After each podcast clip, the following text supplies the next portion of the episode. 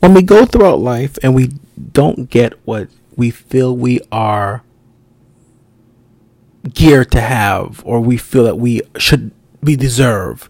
Many of us fail because we are attempting, we are attempting to do things without affirmation. Going rogue, going crazy, doing what we want, thinking God's gonna bless our mess. And I'm a victim of that. I'm a victim of that. Going rogue, thinking God's going to bless your mess. The perfect example is when we think about Jesus. Jesus doesn't perform miracles before his Father affirms him.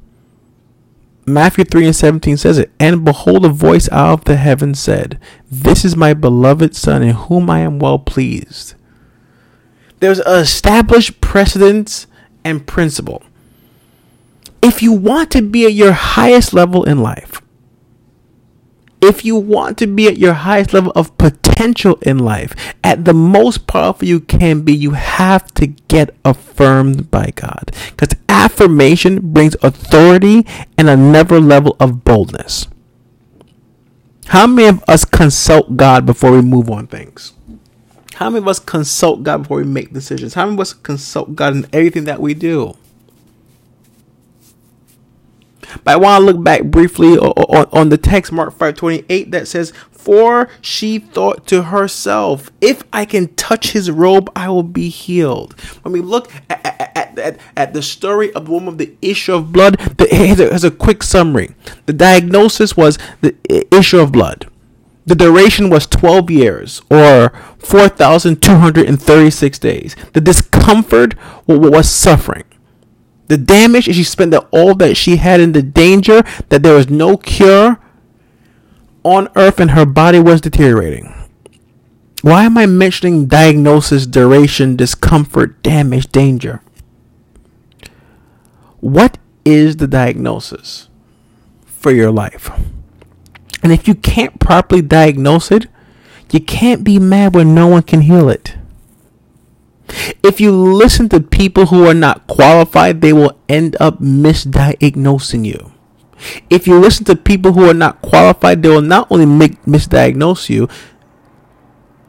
they'll, eh, they'll, they'll, they'll, end up misdiagnosing you, the people around you, or a situation, which will cause you to hold it to a legal standard, which is not fair because the wrong person diagnosed it. You give up because you allowed unqualified people to diagnose you.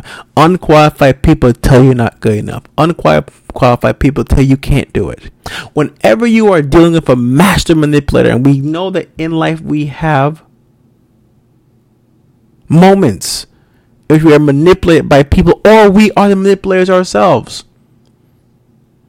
they will cause a problem then diagnose a problem that, that that's your problem, your issue. But you are responsible for your reaction. You are responsible for your reaction, but what happens when their action causes your reaction? The first thing you have to do in your life is diagnose it. How long have you been it, wherever that may be? How is it affecting you? How is it affecting the things close to you, whether it be financially, relationally, socially, physically? And most importantly, how is your mindset? Is it limited that this is all there is? Or is it growth? This is where I am now, but my God is able to do. I can I, I, I, I can go on about that. But it's time to diagnose what, what, what we're dealing with. If we can't diagnose it, it cannot be healed. And we can't attempt to go through life without being affirmed by God. And we can't be affirmed by God until we address the problems that we are dealing with. So, what is your diagnosis?